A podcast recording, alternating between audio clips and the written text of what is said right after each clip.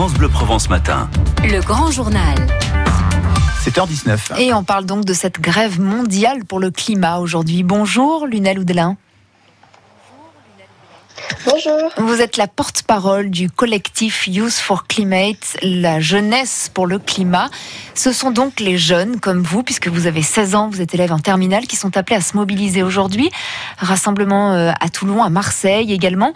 Une manifestation pour que l'écologie soit le sujet central des élections, dites-vous, euh, des élections européennes. C'est dans 10 jours, est-ce que ce n'est pas trop tard?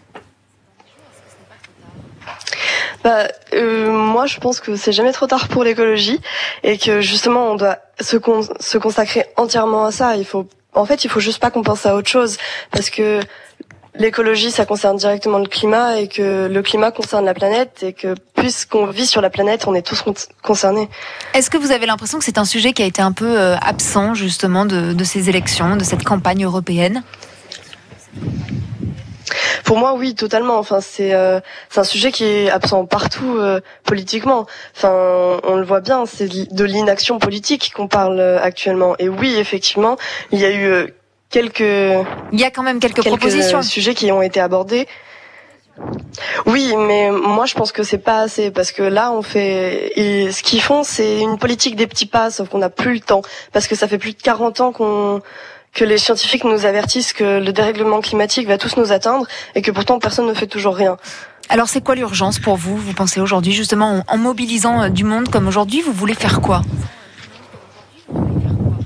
Bah, Déjà, on veut se faire entendre, on veut qu'on nous écoute parce qu'on a, on a des revendications et comme je le dis, les scientifiques, ça fait des années qu'ils nous, qui nous parlent de ça et il y a des solutions qui sont possibles. Là, c'est plus, euh, enfin, c'est c'est plus les petits pas qu'il faut faire. Il faut changer les choses en grand. Il faut plus plus dire oui, on a encore le temps parce que c'est faux. On l'a plus le temps. Mais alors concrètement, justement, c'est quoi changer les choses en grand? Qu'est-ce qu'on peut faire, par exemple, dans l'immédiat? Bah moi, euh, par exemple, je pense au transport. Je sais qu'il y a eu une, une, idée de taxer les transports aériens, mais pour moi, c'est c'est pas c'est pas ça le sujet. C'est qu'il faut arrêter les transports aériens.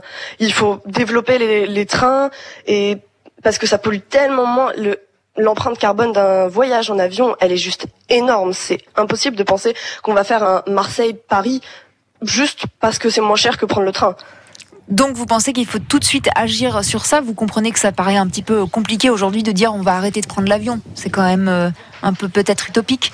Bah je, je, reprendrai les mots de Greta Thunberg en disant que y a, là, on peut plus voir en nuance de gris. Tout est noir ou tout est blanc. Soit on change, soit on meurt. C'est ce que vous allez euh, donc dire euh, tout à l'heure euh, sur le Vieux-Port à Marseille, ce matin notamment à 11h, puis ensuite un, mouvement à 16h. Est-ce que vous avez l'impression que justement, vous, il faut que les jeunes se mobilisent parce que les autres ne le font pas? Ce rassemblement, par exemple, n'aurait pas lieu aujourd'hui si vous n'étiez pas là?